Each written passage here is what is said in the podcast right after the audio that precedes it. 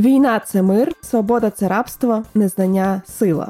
І це не лише слова Орвела. В паралельній реальності, яку конструює Росія для внутрішньої аудиторії, коригування цін це дефіцит, хлопок це вибух, а негативне зростання для економіки це дефолт. У 2022-му росіяни витратили на пропаганду лише через державні медіа 1,9 мільярдів доларів.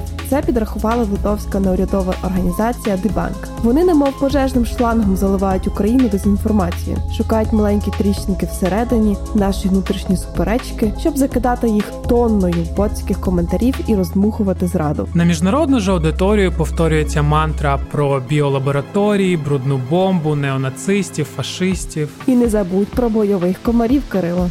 Але ми повертаємося до вас із новим сезоном, в якому ми повторюватимемо власну мантру. Мантру про критичне мислення, опанування власних емоцій, протидію конспірологічним теоріям та тролінгу. Наш новий сезон про протидію дезінформації під час війни. Тут ми говоритимемо про підміну понять, стратегії брехні, російську культуру як інструмент інформаційної війни, цензуру на тимчасово окупованих територіях та підтримку України за кордоном і багато чого іншого. Як завжди, ми звертатимемось до експертів, журналістів, науковців, щоб вони допомагали нам продиратись крізь маячню фейкотворців. Ми прагнемо розширити коло наших слухачів, тож як ніколи закликаємо вас ділитися цим подкастом з друзями. Ба більше просто розказувати про техніки протидії дезінформації вашій інформаційній бульбашці. Бо тільки разом ми зможемо протидіяти дезінформації і врешті перемогти. Подкаст виходить за підтримки гетто інституту в Україні.